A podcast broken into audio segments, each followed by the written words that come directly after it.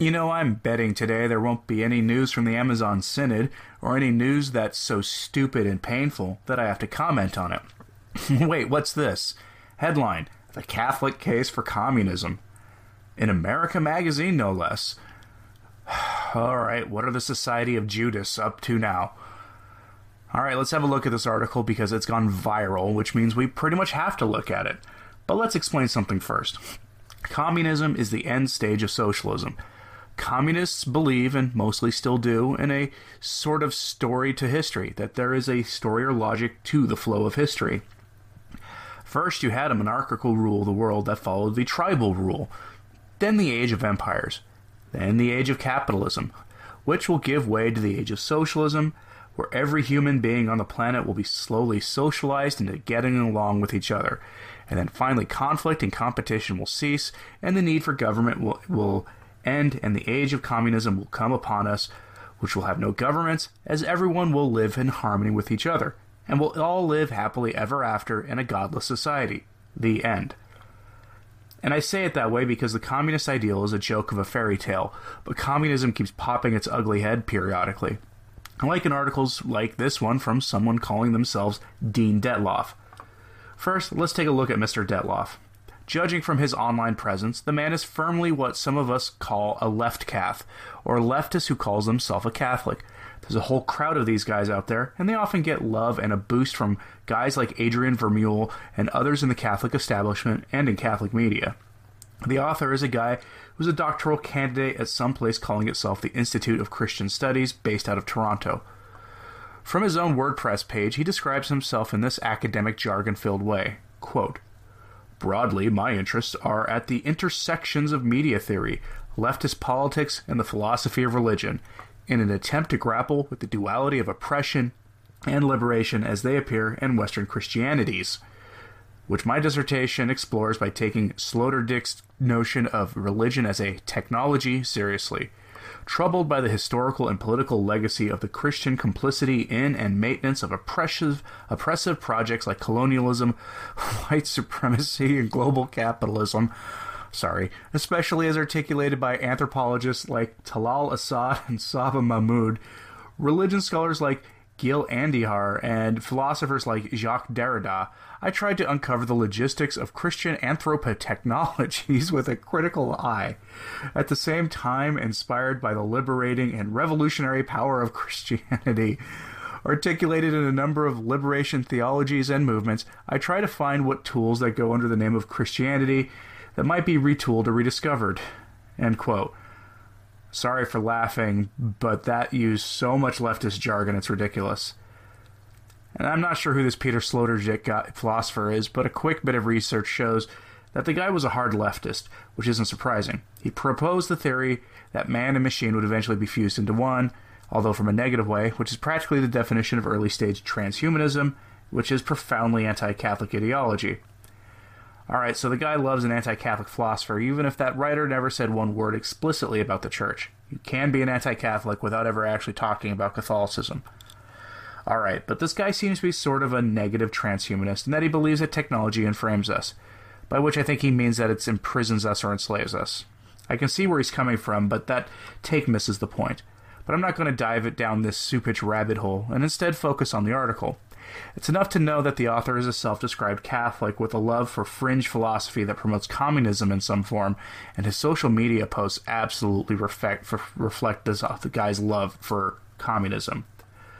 Mr. Detloff begins his article with a giant red flag, so to speak, a quote from Dorothy Day. It is when communists are good that they are dangerous. Okay, first and foremost, communists are not good. The Catholic Church has condemned communism so so many times that to adhere to its twisted ideology is to put yourself outside the church. At the start of this video, I pointed out that communism is merely end stage socialism.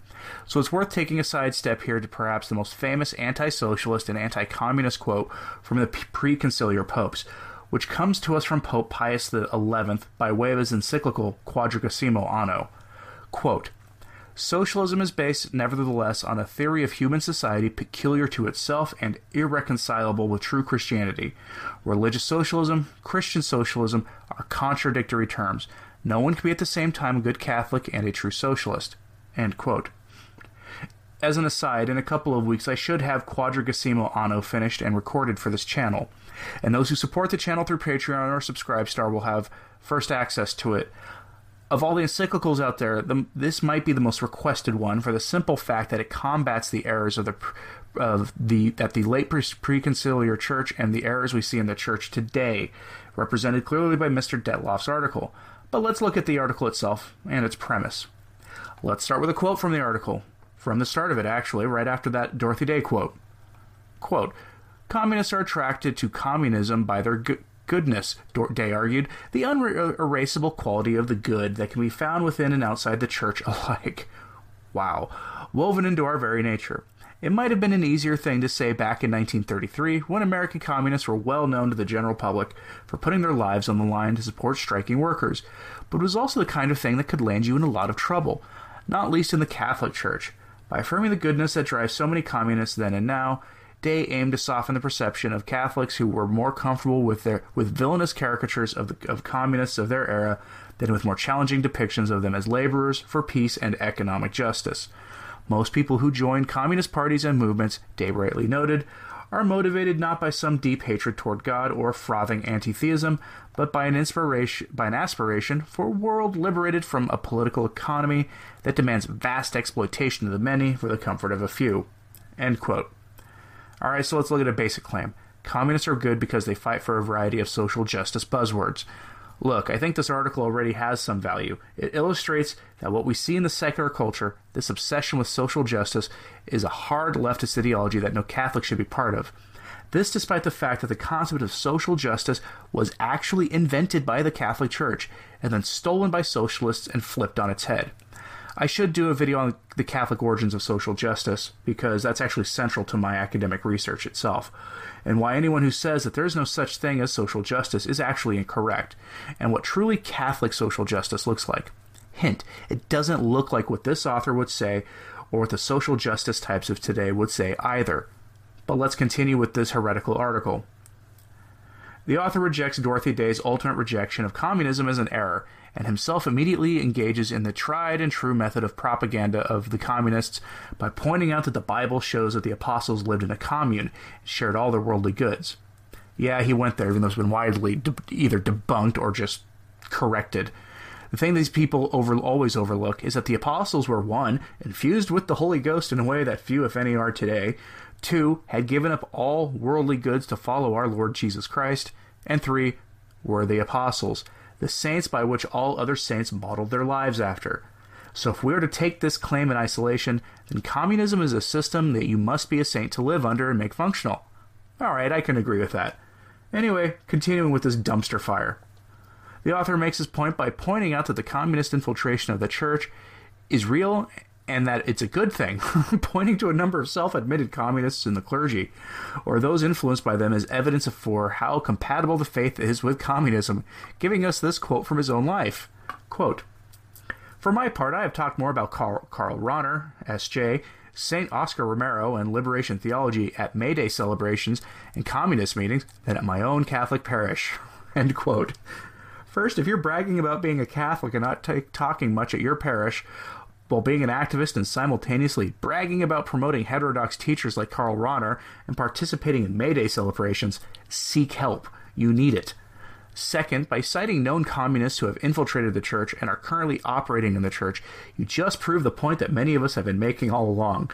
The crisis in the church today is due to those who hold to anti Catholic philosophies and beliefs being embedded in the church.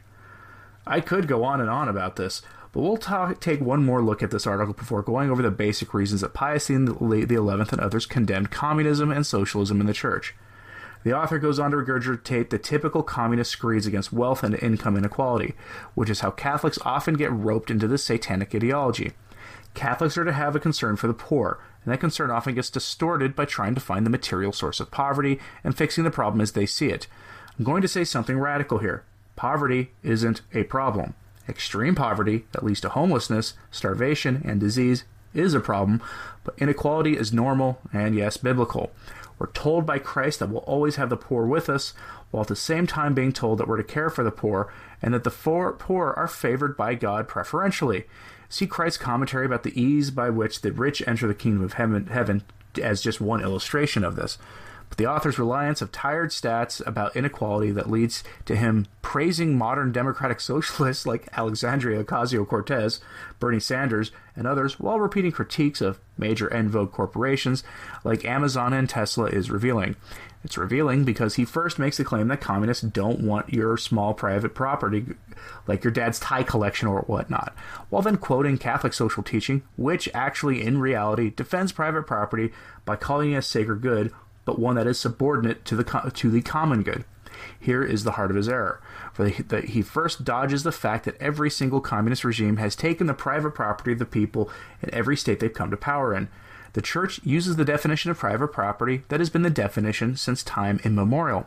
Private property is productive property, wealth generating property, like land, factories, shops, and even homes.